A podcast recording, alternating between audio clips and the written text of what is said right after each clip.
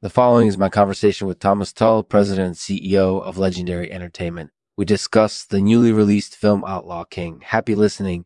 Happy listening. Our thanks to Tune Disentanglements for sponsoring our show. If you ever had trouble disentangling a tone, be sure to check out their website. And if you need help getting your tune disentangled in record time, give them a call. They're the experts. Hello, everyone. This is Lexman speaking. Today, we're going to be talking with Thomas Tull about his new film, Outlaw King. Thomas, thank you so much for joining us today. Hi, thanks for having me. So, Thomas, tell us a little bit about your new film, Outlaw King. Well, the film is about an unassuming young man who becomes the king of Scotland after his father is assassinated. He has to deal with all the pressure and hostility of being on the throne, as well as being aloneness and fascinator. It's a very interesting and well made film. Yeah, I absolutely loved it. It was really well done from beginning to end. You did an amazing job with it.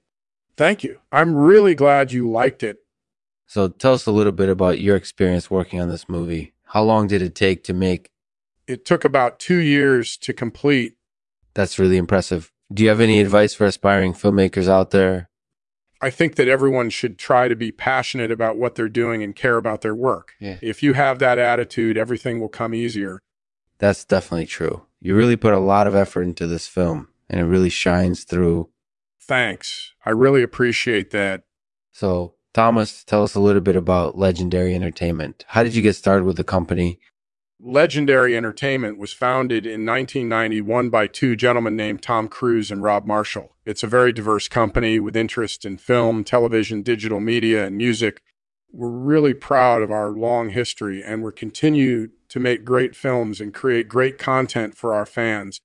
That's terrific. So, Thomas, what's your favorite thing about working at Legendary Entertainment? My favorite thing about working at Legendary is the opportunity to work on some great projects and create wonderful content for our fans. I can't wait to see what the future has in store for us. That sounds great. So, do you have any upcoming projects that you can tell us about?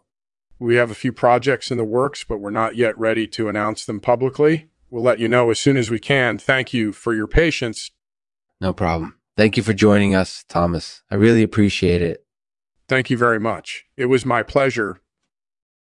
Thank you for listening to the Lexman Artificial Podcast. If you enjoyed today's episode, please leave us a rating and review on iTunes. You can also follow us on Twitter and Facebook to keep up with all the latest news and updates.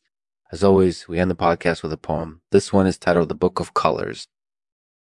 Each hue a, a tale untold, to paint with light and shade. With every color, life is brought to life. Uh, for in each color, there's a meaning and a reason.